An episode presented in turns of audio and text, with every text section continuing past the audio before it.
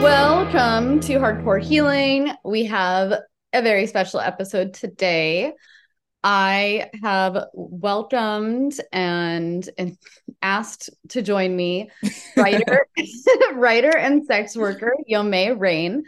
We met through Instagram. She is a fellow Dream Boy Book Club auteur, and I read some of her writing, and I was like immediately captivated, related, felt, heard, um, seen all that stuff. So I reached out, and she was down to do an interview, and um, I really wanted to open up the topic on this podcast of sex work. So that's sort of going to be the fulcrum of what we talk about today. I'm sure we'll talk about some other things. um, but yeah, welcome to Hardcore Healing. Thanks for doing the podcast. So, tell me about your uh first of all, I just want to hear about your writing. So, is there Mhm. anything like going on right now? You said Dream Boy Book Club is going to be publishing one of your recent poems. Yeah, yeah, yeah. Um, uh, it's, I think I wrote it like two weeks ago, and then Jonathan helped me edit certain like like a certain line in it. Um, and then I think that'll be coming out in the next soon, in the next few soon. Um, and yeah, that's really cool. I love I love everything that they do over there. So always happy to get something hosted with them. Yes, he is a extraordinary person, very unusual publisher, and we love him for that. Yeah, books for people who don't read. I love I gotta love the tagline. Yeah. And you're based out in New York City, right? Yeah, yeah, yeah. I moved back to New York a year ago. Um, and I'm here in Brooklyn with my dog, who the listeners can't see, but if they could, they'd be going, "Oh, she's uh, she's great." Yes, Caitlin's doing it. So. It's very cute, very wholesome. She's being a good lap dog, good Oh, emotional yeah. support. Mhm. And so, where are you from originally? Um, kind of all over the place. I was I grew up in LA and then I went to high school in New York, moved to back to LA, then to London, then to Paris, and now back in New York. So I've just been running around. Gotcha. Very cool places to be running all in between. Oh yeah. So I have some questions like written out. We don't necessarily have to stick to them, but the one and first of all, I do want to address like I am coming to this topic. We talked about this briefly on the phone. Um, like my experience personally, I kind of made a decision since I am like early in this 12 step step process. And my big thing Mhm. right now has been setting boundaries and saying no when it's not a big yes. And I made a decision for myself, like that I'm just I don't want to talk about my experience today. Okay. For one, just like I want to focus on your experience, but I do want to say for the listener, I do have some experience. It's not super in depth. It was never a full time career for me, but let's just say I dabbled in the world. And I think anyone that follows me or that's here knows that already. I don't think that's a huge reveal. And I'm just going to leave it at that for now. But I would, I love that it's like right on your profile. You're Mhm. super open about it. You write about it. I'm going to get to that, just the whole like statement, the coming out process and the living out Mhm. loud process. But I do want to hear just about like how you got your start in that world and whether Mhm. it was something even like when you were little, it was something you ever thought about doing. Definitely, definitely not. I thought I was going to be a marine biologist, so that was a quite. I think every kid, for some reason, thought that at some point was like a viable career. Um, not that it isn't. It's just I don't know why so many of us thought we would be marine biologists. Um, no, so it definitely wasn't something that I thought about or like considered doing. Really, even I don't even think when I started, I really understood like the implications of it. Not in like a way that I was like taken advantage of or anything, just in the sense that it didn't really seem like that big of a deal to me. Um, which is apparently, as I've learned to experience, not a common opinion. I I was so shocked um, that that it that this was like a scandalous thing to do because it just seemed pretty natural. Um, but no, I mean, I started. I well, I started when I was underage, actually, which is always like a funny thing to talk about because I feel like like giving people fodder for like the anti-sex work league, which is not at all what I'm like want to do. Um, yeah. uh, nor do I want to be in the like pro sex. I just want to be in the like neutral sex work league, you know, just being like, it's just a thing that people do. Mm-hmm. Um, but yeah, so I was in uh, I was in foster care when I was like a teenager, um, like pretty briefly, like less than a year. Um, because it, and then I ran away and I was like, I can't stand anyone or authority or anything. I just was in a very like chaotic time in my life. Um, and I needed to work, but obviously couldn't because I was underage and there were very limited jobs that I could do. And you'd need parental consent, which I was not on good terms with my parents. Um, and so I went on Craigslist, which is like the holy grail of gigs. and I found uh, this woman who was like looking for girls to work. I told her I was 19. She didn't check an ID. It's an illegal job. So I don't think she felt the need to. Um, and yeah, and I worked for her for about eight months. And then I, again, my issues with authority struck. and I was like, I can do this by myself. And then I started doing it by myself. And I mean, that was a smarter way to do it because I wasn't sharing money with anyone. And yeah, I mean, it, it wasn't like a major decision or anything like that. It was just kind of something that I stumbled into and then realized that I liked and then kept doing. Mm-hmm. Yeah, I like that you say you want to be in a neutral position because I think that the it's something that um you know it's easy to have really strong opinions about. But I think that having a strong opinion either way, it's like kind of takes away from it just being like a deeply personal decision for mm-hmm. everyone. Mm. Like, yeah. I don't think there is a universal experience of sex. I think it's something that's so unique and individual.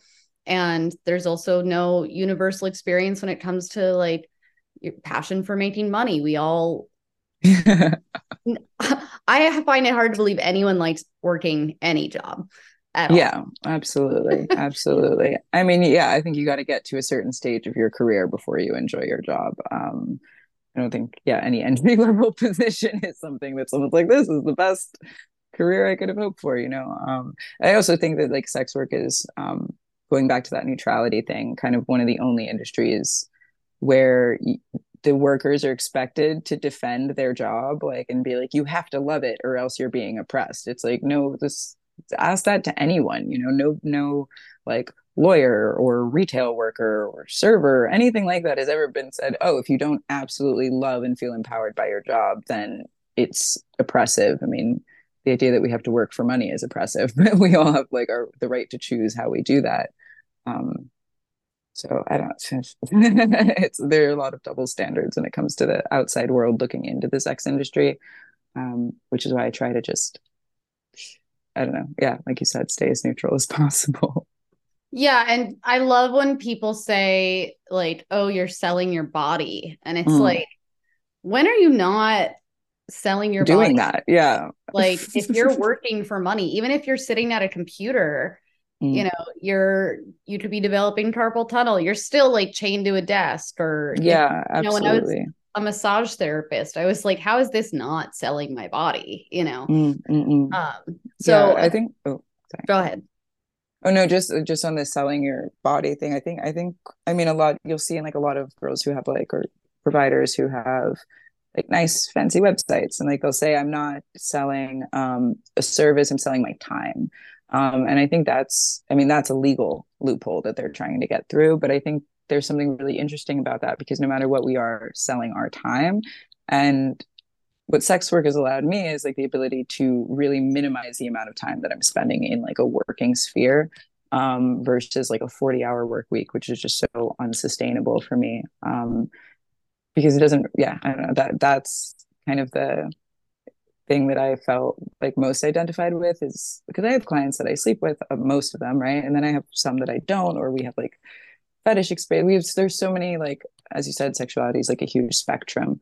Um, but the main thing that they're paying for is just to spend time with me and whatever we do within that time obviously they may have you know what they want to do um, but it's really like an access point which i find uh, quite cool like quite, quite cool that someone is like i will pay you this money to even have access to spend time with you I'm like oh that's that's great. That's very nice. Thank you. totally. And I think um, without like going into details about my experience, we talked earlier about when I started and I was probably in my late 20, I was like 28. Mm-hmm. And I was already having all kinds of casual sex. Like right. that that was a thing. I was I was single. I had just gotten out of a really gnarly toxic relationship and I was like a little not gonna lie, I was out of control. You know, I was in all sorts of situations that weren't necessarily healthy.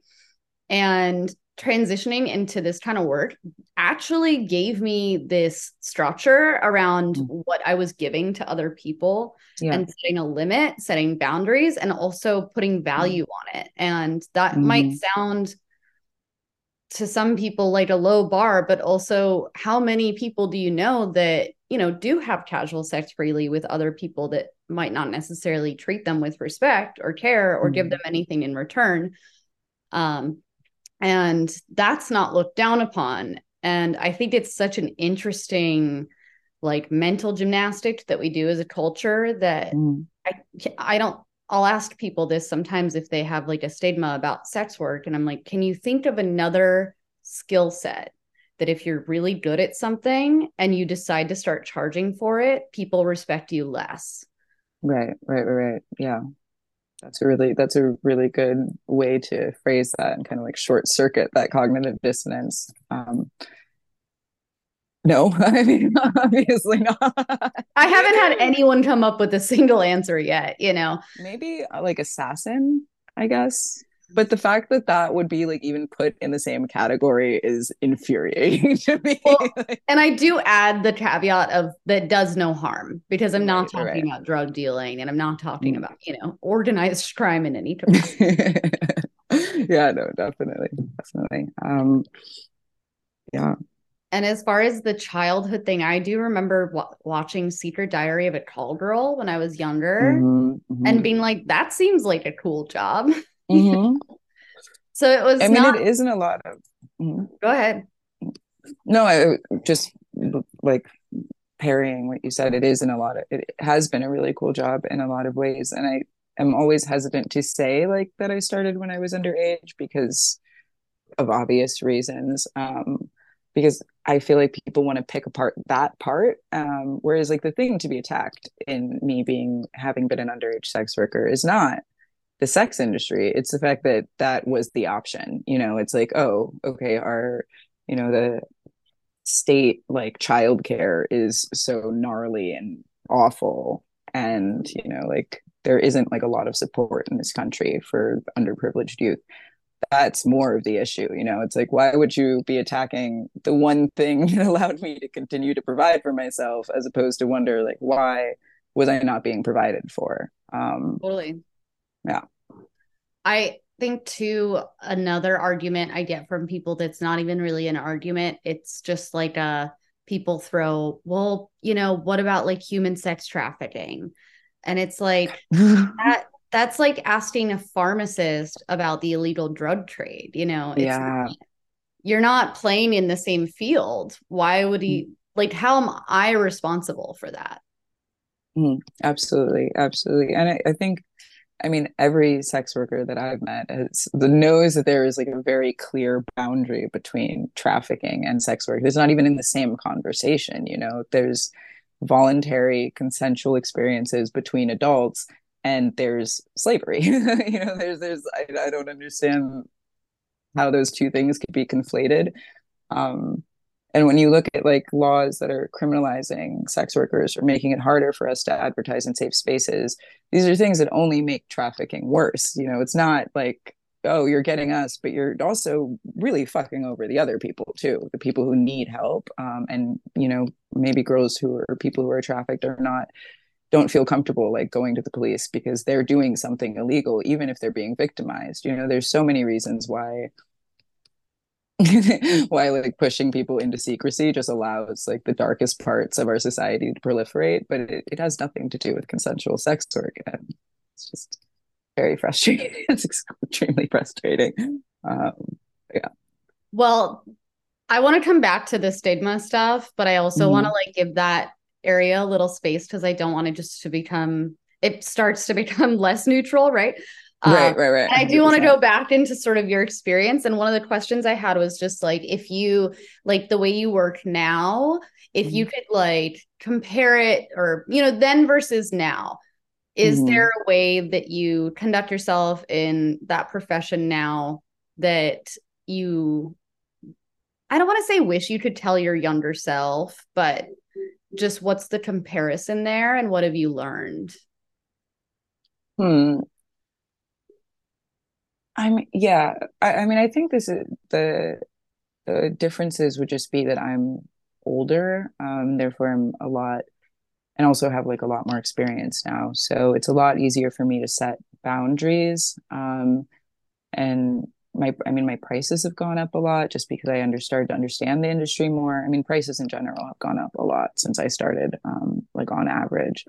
Um, but it's just a lot easier for me, I think, to uh, to feel secure. And I think one thing when I first started was feeling like I had to take every job because I was like desperate for cash and just didn't know like you know i knew that there could be slow periods there could be high periods so i felt like i always had to push myself um, and at this point i'm really quite selective about the people that i see um, which is like a privilege of being at a higher price point than i was. Um, but also um, i think i've kind of settled into knowing that there are worse things than being broke. Like there's there's like there's like a feeling that i've gotten in the past about like doing something that i didn't feel like really comfortable with or knowing that something didn't feel right and going into it. I've never been in like serious danger or anything but it's just about like the um yeah just having like experiences where it's like that didn't feel very good i didn't like that um and now I, I i really i mean i can't remember the last time i had an experience like that um I think my intuition has gotten a lot better, um, both in and outside of work. Um, and yeah, just a, like a, a lot more comfortable telling people to fuck off than I ever was before. Um, yeah, I think, I mean, yeah, I think it's really just a confidence difference. Um, cool. How has it changed? How has working in this field changed your relationship with men? Hmm. Or even just with masculine energy? Uh, that's that's an interesting question and one that I don't think I've reflected on quite a lot. Um, um, I don't. I mean, it definitely hasn't negatively tainted my uh, my feelings toward men in any way. I think in a lot of ways, it's made me realize how vulnerable men are uh, or like insecure and i don't mean that in like a derogatory way um, i just mean when you get that intimate with somebody so quickly there's something about um, a hooker that it feels like uh, like a priest in a confessional to people like they're just really open a lot of times and will just tell you like the most horrible thing that's ever happened to them or like whatever is weighing on their mind at that moment. And i really love that aspect of of working. Um, and it, that was something so i think like growing up i was like really shy with guys and just really felt so um like alienated from like i was like how do you talk to these alien creatures? Just, i don't get it at all. Um and so realizing that i mean while i think there are key differences in the way that men and women are socialized um the fear that i feel like interacting with people is kind of something that is across the spectrum i think it's like really deep in my ability to empathize um, with men in general, which has been quite useful, um, just from a human development perspective. Totally. Uh, yeah. Yeah. I really relate to that. I shared with you, I think when I when I started, and I had a very brief sort of like career in this area, and it was I came from a place of hating men and wanting to be mm. like, they have to pay me to spend time with me mm. because I'm sick of being treated this certain way. Mm. And it really opened my eyes as to how I was approaching men and how what they actually wanted from me, which wasn't what I thought it was. It's not, mm. I don't really buy, there's like this cultural thing where we grow up with the media and it's like, oh, men just only care about sex and they only care about women's bodies and using them. And I think men are taught that too. So I think there's an aspect where they maybe play that out. Mm. but it's all more to do with we all want validation. We all mm. want to feel seen. We all want to feel like we're funny, like we can make someone laugh, mm. like we can, like we're being listened to. And mm. it gave me this like new experience with men where, first of all, you're entering a business arrangement mm. and there was an equal playing field. I felt like they were actually they weren't trying to like manipulate me into or not even intentionally but a lot of times in casual dating men will come on the way that they're taught is to come on really strong and to sort of lead you into believing that they might be really have all these feelings towards you that they don't even have because they're mm-hmm. trying to get that validation but when they know that they're just sort of exchanging money for that validation mm. all those defenses seem to drop Mm-hmm. And they're just like, I'm really hung up on this girl, or my wife left me, or, you know, like mm-hmm. whatever it is, whatever's on their minds at the time, which isn't to say that obviously there's like bad experiences and, and some guys are, you know, I don't know, um, not all men are great, not all men are bad. Like it's human beings. But I had to go through that experience where I was like, oh, like yeah, it is like lifting the veil and seeing this other side of men where they can be vulnerable because they're yeah. paying for a therapeutic experience. Yeah, absolutely. Absolutely. Which sort of leads to my next question, which is mm-hmm. What you said that you're like very empathetic. I found for myself that was an aspect where I was like, this is actually really beautiful to like go into a space and someone who feels ugly and unloved and unheard mm-hmm. can feel that way and there is an aspect of therapy to it which is why it's such an ancient profession you know mm-hmm. so what qualities do you think like if someone was listening right now who's maybe like i was going to say younger but i i'll just say like not experienced but like sex work curious what qualities mm-hmm. do you think work in in that industry and what do you think might be some of the illusions that mm. people think this is what a good sex worker is, but actually make it not compatible with a lifestyle? Hmm. I, I think that's a tricky question just because there are like I mean taste is so varied. I know what my clients like and I know why they uh, come to me and keep coming back to me. I mean when they do, you know, I mean I I know what they, I've been told is like different about me as a worker versus other girls that they've seen and why, you know, they prefer me specifically my client base. Um, but I also know other girls who approach the industry completely differently, who have like a much different like way that they treat the guys that they interact with. So I think it's hard to say like what will work. Um, I think the main thing that works is like really committing to, and it's hard to say like being yourself because obviously like there is an aspect of performance to sex work um, but as much as much of yourself as you can bring um, i think there is something like i mean people i think as you were saying earlier like the the guys are taught that they want a certain thing and so they may come looking for what they believe is that thing you know they're like i want to have sex i need to have an orgasm um, but I think a lot of people, most of the people I meet, are really looking for some sort of like intimacy and connection to feel seen.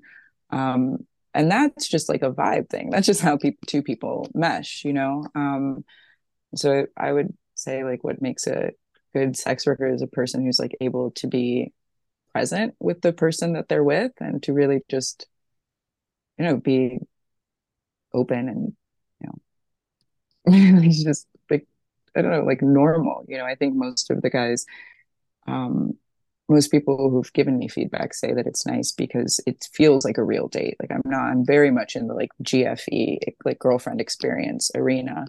Um, and that's like what's worked for me, but I can't really say what would work for every girl. I think it really depends on what her personality is and what she's able to bring, um, or what she feels comfortable doing and, and acting and you know some i know some girls who create like an a whole persona that has very little to do with who they are and that feels good for them and, and guys go crazy for it um because they're committed to their personal bit i am not capable of that i'm i'm i'm pretty much Jomé in the room except i use a different name.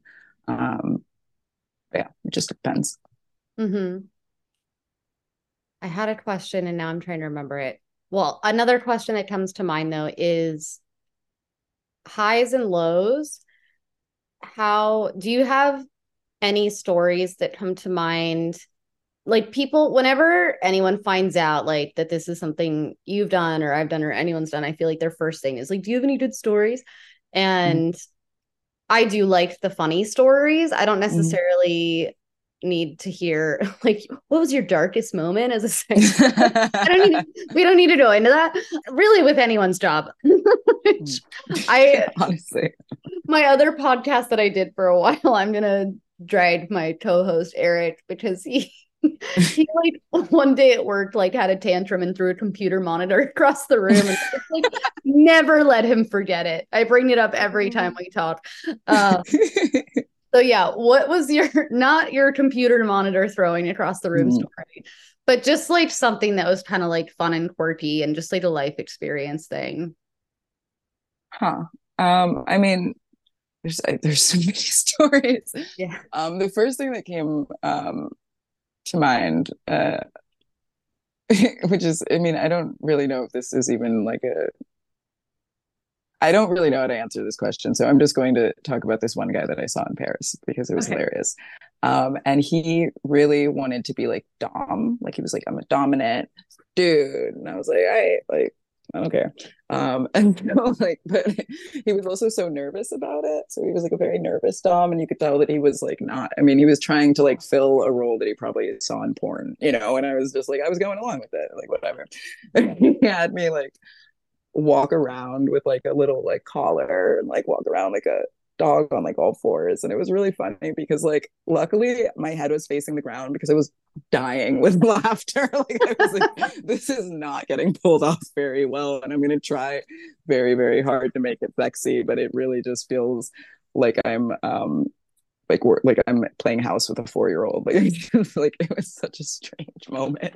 Um, and then I went home and you know, like he paid me, and I went home and I drank like a bottle of wine with my best friend, and like we put like grenadine in, in our champagne, which is a crime in France, but we did it anyway, and that was it was just like a typical day. You know, it's just funny. Like I love the aspect of sex work that is so like covert sometimes like that kind of feeling like ooh i have a secret even though i don't you know like everyone knows but it is cool to like walk out of a house or a hotel room and be like hee hee like i didn't like i was just walking around like a dog.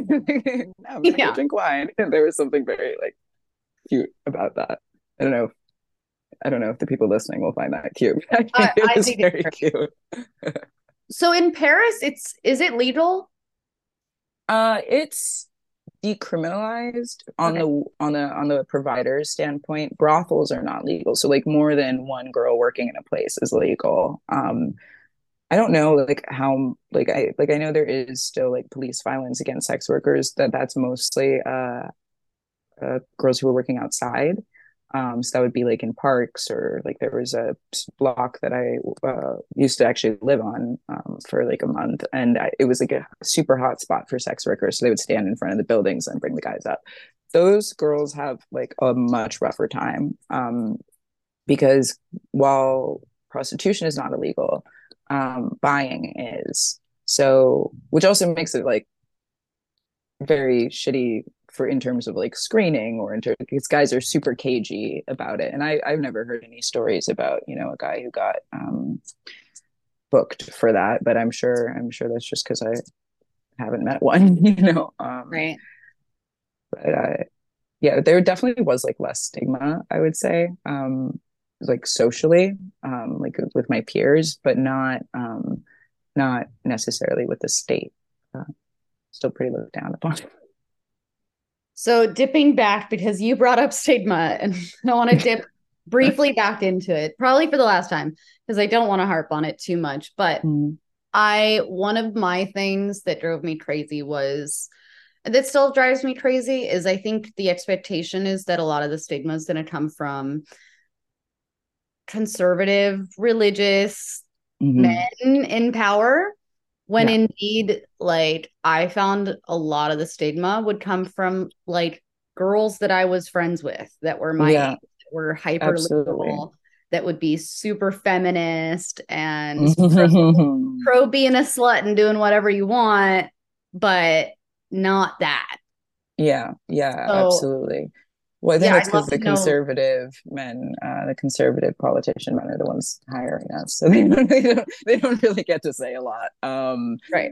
But um, but no, yeah, definitely, that's been my experience as well. I, I mean, when we spoke on the phone, um, I told you that I had like this friend who was a women's studies major who was all about like ladies liberation and all this stuff. And then she found out I was a sex worker and stopped being friends with me because she couldn't stand to watch me oppress myself. Um, which was just a very like okay, rich white girl woman studies major. Thank you for um, not listening to a woman. You know, like good good job. I'm I'm so glad that the air is so fresh on your high horse. Um, and yeah, but those those have been. I mean, the main uh, the aggravants, I guess, in in my experience, have always been from these super liberal people who are so like you know they're like i like you know i'm a leftist i believe in all these things. But when it comes down to the nitty gritty of like an individual's ability to choose their own experience it's like a short circuit goes off. They're like well i just i can't understand how you could do that. I'm like well you don't have to. Like that's the beautiful thing about this human experience is you don't have to understand why i would do it. You just have to not treat me like shit. Like that would be totally. cool. Um yeah. Yeah like i can't relate to someone who doesn't want to conform to the gender they were born with but mm-hmm. that doesn't mean i like therefore yeah. validate that experience it's absolutely it's, to absolutely. me it's the same logic yeah um, it, it is there is like this i think um i'm working on an article about this right now so it's heavy on the brain but like this like myth of understanding as like the basis for like respect and love for another person like i oh i need to understand why they did that. It's like you don't need to understand. Understanding is a crapshoot you know? It's if you if you if your task is to understand every human being on the planet it, before you can tolerate them like that is that's going to be this is a fucked up system man. Like it's nobody's asking for that you know? Um and I, that's another thing like i'm not asking for people to like no, this is not about this, but I mean, like a lot of times people are like, "Oh, I have so many questions," and I'm like, I mean, like, I don't really. I mean, I don't sit here and like ask you to explain your accounting job to me. Like, I don't care. Like, you know, you shouldn't care that much either. And I get that it's like a novel thing for a lot of people, so I don't really mind answering the questions, but it does feel like they're kind of waiting to like weighing things in their brain like to see if you know okay if i get the answers that will make this okay then this relationship can continue or i won't feel bad for this person. Dude just, just leave it alone. It's fine. I'm fine. Uh, look at me. It's woo i'm fine. Right. Yeah which is like the interesting part with your friend where it's like don't you think she would have noticed if at some point if you were oppressed like yeah, you know, like two years into the relationship, if I were if I were if I were suffering, don't you think you would have noticed by now? Um, um crazy, crazy, crazy, crazy talk. Um, so I do want to talk about too, like with your writing, you're mm-hmm. obviously mm-hmm. have a lot of depth and are very articulate. Was that something have you always written or was that something you started later in life? What's what was your writing journey? Um, I was. this is going to be a funny, funny thing to say. I was writing like I started writing stories when I was super, super young. Um, like pretty much from the time that I could formulate sentences. That's where my brain went. Um, and then obviously like that evolved into diaries and and then to essays and stuff like that. Um, my first uh, story that I ever wrote was about a um like kind of nymphomaniac vampire who then murdered all the men she slept with and i was like seven. And my mom was like, You're a great writer. And I was like, Now looking back, I'm like, I think I should have gone to therapy. Like, that's what I think we could have taken away from this thing. But we would have been best friends. I would have been oh, so man, down with that. oh, yeah. Oh, man. Yeah. Little Caitlin, little Yummy. Just really weird brains. just writing little stories. And then how what do you have any I don't necessarily love this question, so feel free to skip it. Like, I don't love mm-hmm. answering it, but some people are very passionate about their mm-hmm. influences. Do you have influences growing up that you were just felt like blazed some sort of trail for you or or lit something up in you? Yeah, I mean, definitely. There, I mean, I know in terms of influences, there are. I was like a voracious young adult reader growing up, and I read like older stuff too, but I really was really into the like YA category. Um, and there was one book uh, by a woman named Laurie Halse Anderson called Winter Girls, which is about um, a girl struggling. It's like first person perspective of this girl struggling with an eating disorder, but she's also like kind of having like a psychotic breakdown. And it's just the way that she formulated the language in that book. I always found, I mean, it's like I think I still have the copy of it somewhere, um, and it is like underlined beyond like into oblivion um and she definitely that book specifically definitely influenced a lot of just stylistic choices that I continue to make to this day. Um, it had like a huge effect. And then there are loads of writers that I like, but when I think of one severe influence, it was definitely that book. How have you dealt with, I guess, equalizing the stigma and mm. separating that from what might have been like your own mental health like issues and not attaching your your issues to like the shame associated with mm-hmm. sex work. Does that make sense? Uh you mean like not conflating the like not or like kind of realizing what's mine and what's being taught yeah. to me? Yeah. Uh, exactly. Uh yeah, definitely. Um I think that has, I mean, that has less to do with sex work and just sexuality uh, in general, um, like the shame around it. I just, uh, I would I would get into these like spirals of feeling like a bad person, like I'm I'm so dirty and gross. And like kind of what helped me is was like returning to like like meditating on like my child space um, and trying to remember like my views on sexuality before I was like ingesting or like, you know, especially like when I got to high school, it got super, super toxic and just, you know, high school's a fucking toxic place. Um, and just recognizing that like I didn't I didn't invent the things that I'm saying about myself. And something my mom said to me once um, when I was freaking out, I think about this this girl that I was talking about earlier who's stopping my friend. Um, I was I was so depressed and I was like, maybe I'm bad. Like maybe there, maybe, you know, maybe everyone else is right and I'm just shit. And my mom asked me, like, would you ever judge a person for doing the things that you've done?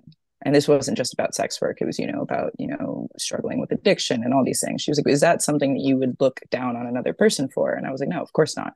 She's like so why are you doing it to you? And it was such a like it's so simple but it was such a mind-blowing revelation for me to realize that i was allowing other people to like impose regulations on me that i didn't even abide by in like every other aspect of my life. Being like oh like you know i think that yeah I, I feel like i just oh, i realized that i was allowing uh, like the rest of the world a lot more grace like even making up excuses for the people who were being like cruel to me being like well you know they're going through this and this and i was like if you can do that for them like you have to find a way to do it for yourself um, and that that's kind of the main thing i think that has gotten me anywhere close or I, I, I don't even want to say closer to sanity i want to just say further from the deep end it was just like that um that conversation specifically was good. I love that. And that's also something that when I started doing AA, my sponsor encouraged me to look at things from that perspective.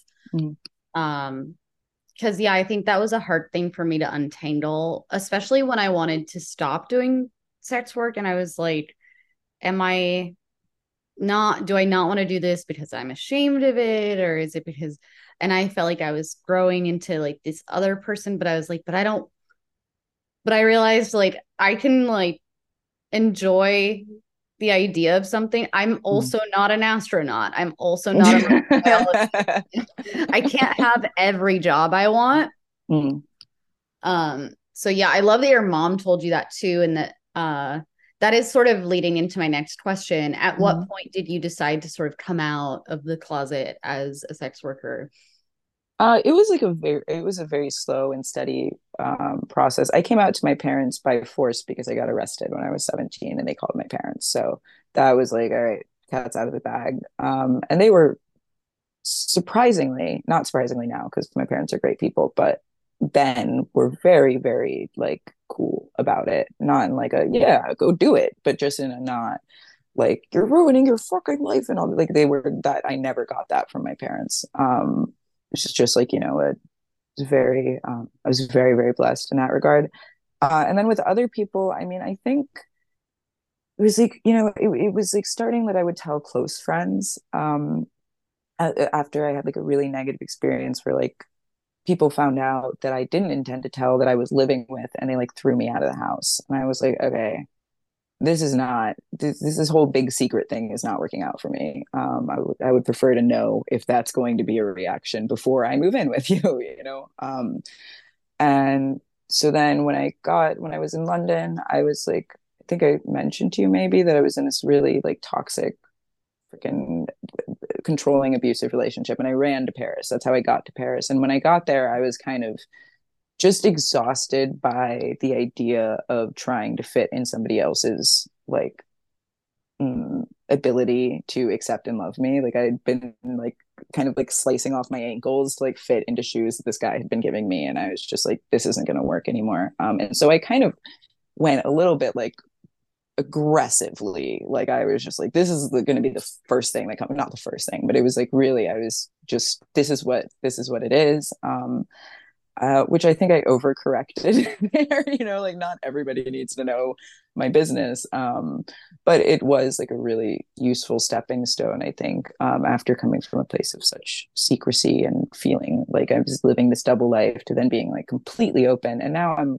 pretty much hovering in the middle where I'm not ever hiding it. Um, but I do kind of vibe check a person before I like just volunteer information about myself. They say, "What do you do?" And I'm like, mm, "They'll be like, I'm a writer." If they're cool, I'll be like, "I'm a writer and escort." And they're like, "Oh, okay, cool," you know. Um, but that's just like, I mean, that's a safety thing. I was being pretty naive to be like, "Oh, I can just go around telling everybody that I do a controversial job," like, like being right. like, I don't know, yeah, that wasn't that wasn't the smartest. Luckily, nothing like bad ever came of it. Um, but yeah i had to sort of learn that um even just more recently because i used to not talk about it at all i was mm. very mm. um i just it was very much under wraps and mm.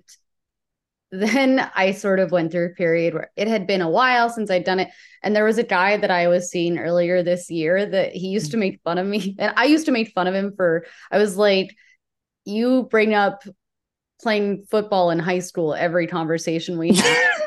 And he's like, Will you bring up being a fucking sex worker? and I was like, You got me there. we both have like our one fucking claim to being interesting. You know? Uh, you've got way more than that, man. But I, I do understand what you mean.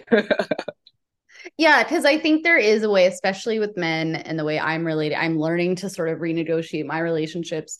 There is a tendency for me to kind of put that first, both because I'm like, I don't want to be with someone for a while and then find out that that's something that they're not okay with.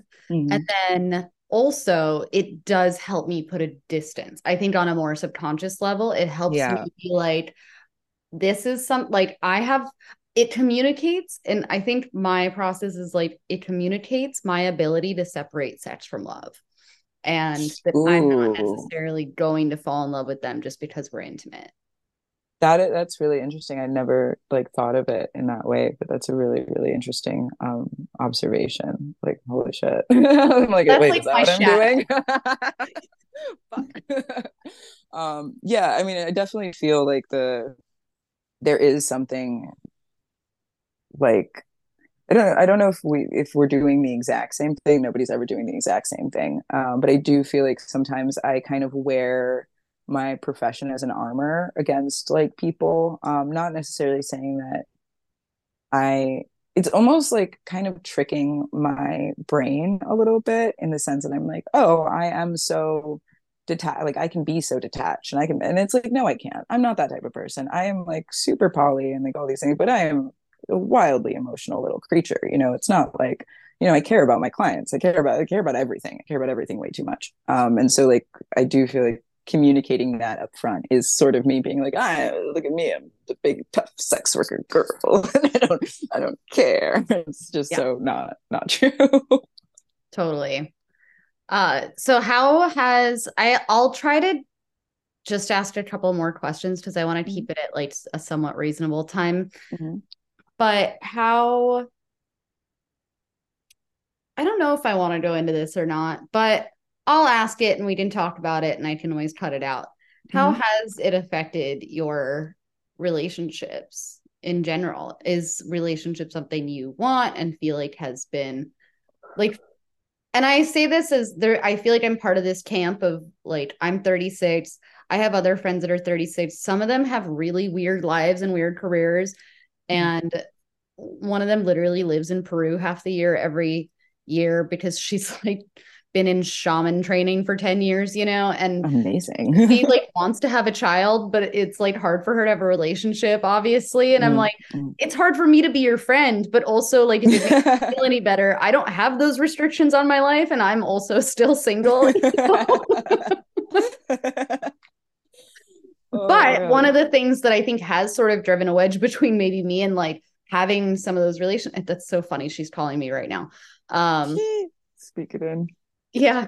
Um, but I do feel like that has, and maybe this is my own prejudice about it, and maybe how I feel about myself. But I, it is something that it's a little, it's harder to have a relationship because a lot of men mm. would feel threatened by it, obviously, for obvious yeah. reasons. So, how has that affected like your desires in life for that? I mean, I am like in a in a in a like inextinguishably inextinguishably optimistic person in the sense that I'm like, I will find a person who can deal with this, you know? Um, and that, I mean, I'm very into like non-traditional relationship structures. So in that sense, um, I don't really worry about the future, probably because I'm not there yet. Um, but it, I mean, it is like, I mean, jealousy is like a shithole to navigate anyway. I think the fact that I date poly um, kind of helps in the sense that I'm like I would already be sleeping with other people. It's just now my rent is paid, like you know. So it, that that, but like I have had like had to navigate like super jealous partners and you know people who wanted me to quit and then like me not wanting to quit or me quitting and then feeling miserable and then you know there there's it's hard. It, has been like difficult um but i've also had really beautiful um relationships with people who did not feel like at all threatened and who kind of were aware of you know every human being's agency over their own life and that you know being in a relationship does not mean that i own you. Uh, those people are rare. They're not they're not everywhere. They don't just you don't just meet them on a street corner. Um, but that was not a hooker joke, by the way. That was a like, you I was gonna say it. I realized I realized in context it might have sounded like that. Um, but no, it was I mean, a great hooker joke, honestly. uh, but yeah, I don't know. I mean, relationships are, are are complicated for a lot of reasons, but not definitely. I don't. I don't know. Sex work hasn't made them so complicated that I want to not do it. if that makes sense. I love that answer. I would I need to if you can airdrop me some of that optimism, that would be great. Because I'm like, I want to believe it, but I'm also like, fuck, man. But I think it's also easy to like blame whatever it is that we feel is like maybe uh has to do with our wounding on like why we're single or why certain things in our life haven't worked out. So yeah, I love that, that separation, especially like the poly thing is a whole different conversation. Mm-hmm. I yeah, I don't even want to open that because that's like jealousy. It's a giant can of worms. oh my god, it's such a giant can of worms, and I don't even know if I can handle it emotionally. um, because this podcast is hardcore healing, the last question I do want to ask is how has your whether it's within the context of your job or not, or writing or whatever it is, what has your i don't know i hate the term healing journey but what has your healing journey been? How do you feel like you've healed over the years either through your work or through art? And how do you feel like right now you continue to heal or bring healing to other people? Hmm. I, I think um sorry i'm just i'm just chewing on that. Take um, your time I'll edit all the long pauses. It'll sound like you just had this right off the bat. oh, it's profound thought. um, no, I mean, I think the the main thing that has um, gotten me anywhere in in the process of healing, which is like an ongoing thing. Like, even though like the term healing is so hard for me because I feel like it's you know it's like a fractal. You know, it's like there's always more shit. You know, um, and I think just like in the past 10 years, I would say. because I think I started about 10 years ago um, and probably depression a little bit before that. Um, started dep- having depression a bit before that. It's just that I used to really be um, have this almost like Catholic sense of guilt. Like like I had to punish myself. So it's like be that like self harm or drug abuse or whatever, you know, hanging out with people who were fucking awful to me. Um, just feeling like that there was something that I needed to be bad, like that made I needed to be punished for. Um, and I, in the last couple of years, um, I think I've started to recognize that I've never, you know, it's like working with kids. You realize like you're not going to scream at them into like correct behavior. Just you're just going to make them more scared. You know, with the dog, it's the same thing, and with us, it's the same thing. Um, and just recognizing that I need to really maintain a sense of patience with myself um, and and empathy as well. Just being like girl you are not perfect and it's not going to happen. If that's what we're aiming for it's then we're uh, then we should quit out you know? Um, just recognizing that there is like so much potential for evolution and I like grow in ways that I don't even notice at the time. Um, but looking back, I see and I'm just like, oh wow, that's fucking awesome. Like I don't do that thing anymore. And remember when I did that thing all the time? Like it's just like remember I tried to kill myself every other every other week? Oh, we're not doing that anymore. That's awesome, you know? Um, and just finding ways to like be proud of like the little things that are being accomplished instead of focusing on all the ways where I that I'm not where I want to be. Um, has been like the most revolutionary thing for my uh, brainscape. Um, and it's not like something that is, you know, a 24 seven thing that's happening, you know, but it's getting a lot more frequent and I'm super grateful for that. Um, yeah, just like being friendly to myself. Kind of nice. That's a tough one. yeah. oh my God. Yeah. I, so do you have like a toolbox. For instance like i just think it's amazing when anyone can evolve to the point with a relationship with themselves like you have or like the confidence in themselves without like i have so many crutches. I have a therapist i meditate i done yoga for 15 years mm-hmm. i journal every day. Do you like what are your tools that you kind of use as a foundation uh, my, I mean, honestly, my main tools are my are my parents in different different ways. Like I call them for different reasons. My mom and I are super super close, and she knows everything about my life pretty much. Um, and my dad and I are also very close, but he's like the person I call for like structured advice. my mom is just the person I call to be like, please see me in all my humanhood, you know, and and and to feel seen in that way. Um, so there, I mean, I I could not do anything um, that I do without them. Um, and then journaling helps a lot, meditating helps. Um, and also uh, just like pausing to recognize um, and I don't I mean I don't know in depth like your relationship with like substances and stuff um but like I was having like a lot of relapses for a long time and like really frustrated that I couldn't like seem to get there um and recognizing uh, there's uh, like recognizing in the moment that like no matter how far down a path i'm getting you know even if i'm five days into a binge like i can just stop. Like i can i can stop doing the thing at that moment. And like if it means like chaining myself to my bed that's what it takes you know? Um, but recognizing that like as long as i'm still here um it's not like too late for me to be doing something else. Um that's kind of like my main thing is just being like is there something right now that i'm doing that i need to stop uh, that needs to just shut it down? Um would say those are the three or four things. I don't know how many things i said um that are like the most useful to me right now. Oh also touching my dog. Yeah i without my cat i would be an absolute train wreck. But it's funny Absolutely. that you said parents because i was like oh yeah that's what i'm missing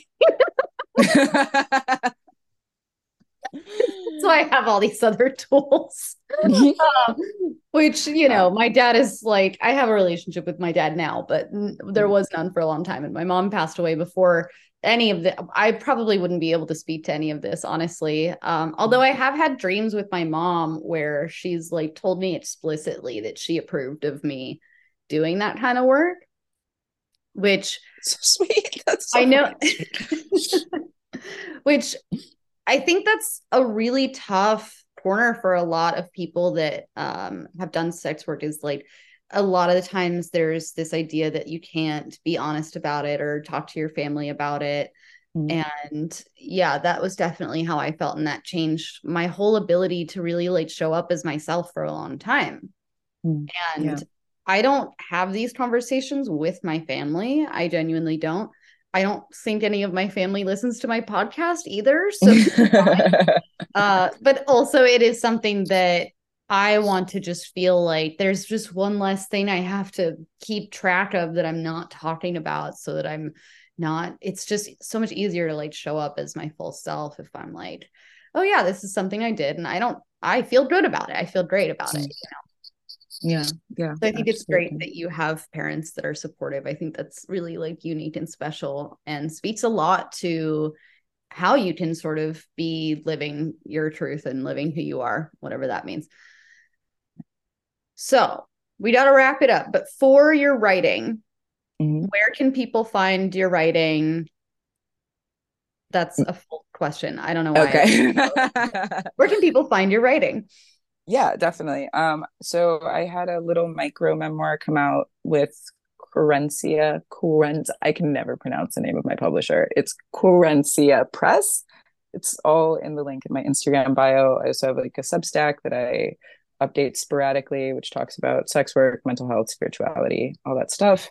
Uh, poetry, sometimes there, sometimes at Dream Boy Book Club, and then a lot of shit on my Instagram as well on the internet is where you can find my stuff.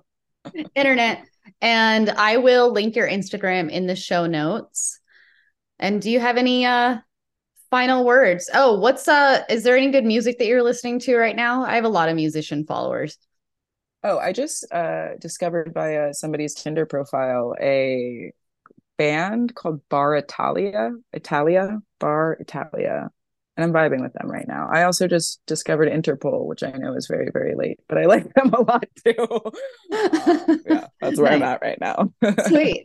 Yeah, next week, Goo Goo Dolls. We're doing it. Oh, yeah. well, thank you so much. I have like a million more questions, but I also feel like I want to leave some space for, you know, future visits and also oh. for people to contact you directly if they found something interesting. I definitely got a lot out of this and um I hope you can come back soon and otherwise yeah. we'll chat. Yeah, definitely. I'm super such a positive experience and always happy, always happy to talk to you or if anyone wants to talk I'm the DMs are open. like and not a there's can you cut the idea that I did finger guns right there? yeah. For the listener at home, uh, finger guns were pointed at you. Oh. the DMs are open. Yeah. For, you know, respectful questions.